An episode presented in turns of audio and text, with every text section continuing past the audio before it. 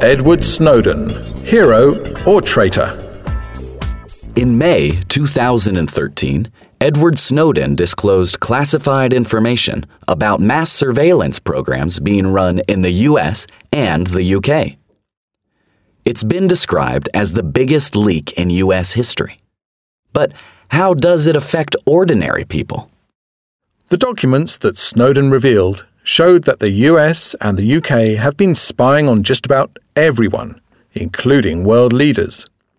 They've been doing this by trawling through the phone records, emails, and instant messages of millions of people. So, why did Snowden decide to spill the beans? I don't want to live in a society that does these sorts of things, he explained.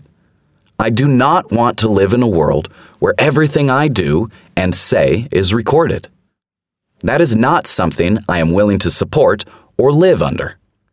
These programs don't make us safer. They hurt our economy. They hurt our country.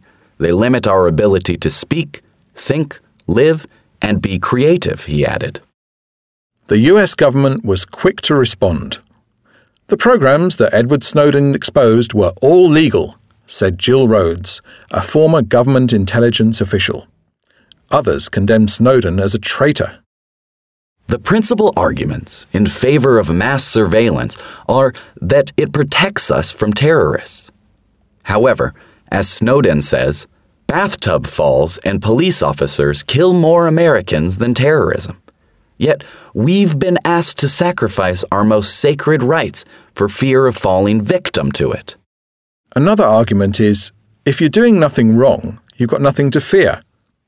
The problem with this is who gets to define what doing wrong means?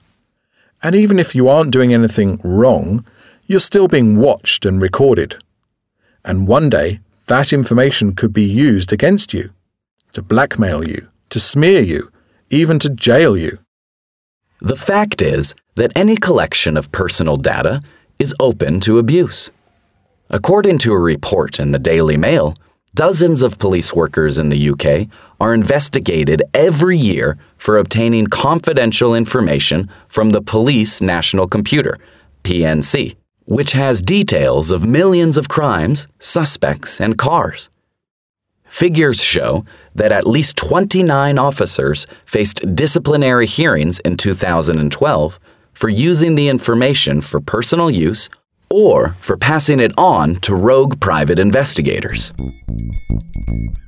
So, is Edward Snowden a hero who's defending our fundamental rights, or a traitor who sold us out to the bad guys?